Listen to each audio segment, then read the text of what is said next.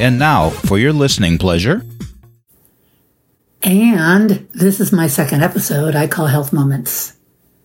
And today I sit here and recall what I wrote the other day and posted on social media.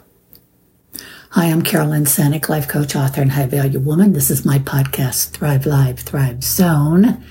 This is Health Moments Day. So let's go. I wrote about how precious life is and how we abuse our health, not thinking about the fact that we will leave this earth at some point, and that we can possibly extend our lives by practicing better daily habits.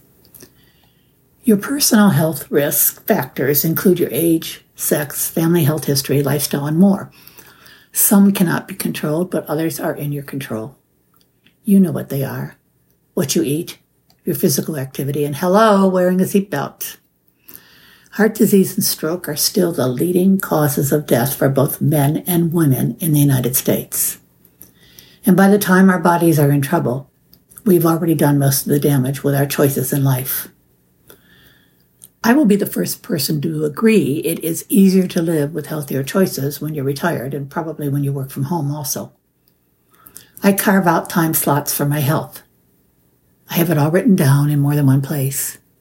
I have a dog and I take dog ownership seriously, so I walk. And boy, do I walk, and boy, does she walk. I was going to Italy. I felt fat. My blood pressure was off the charts, and I knew there'd be a huge amount of walking on this trip.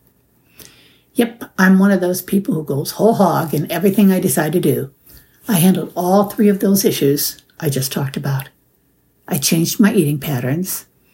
My blood pressure and my tests for how my diabetes was doing came back excellent and I lost 18 pounds. And I'm walking two to three to four miles per day. You have to want to make the changes. You have to want to do it. That's why resolutions don't work. You say you want to do something, but you don't really feel it from your heart, your soul, your gut, and your head. I'm happy with where I am now, and I feel so much better.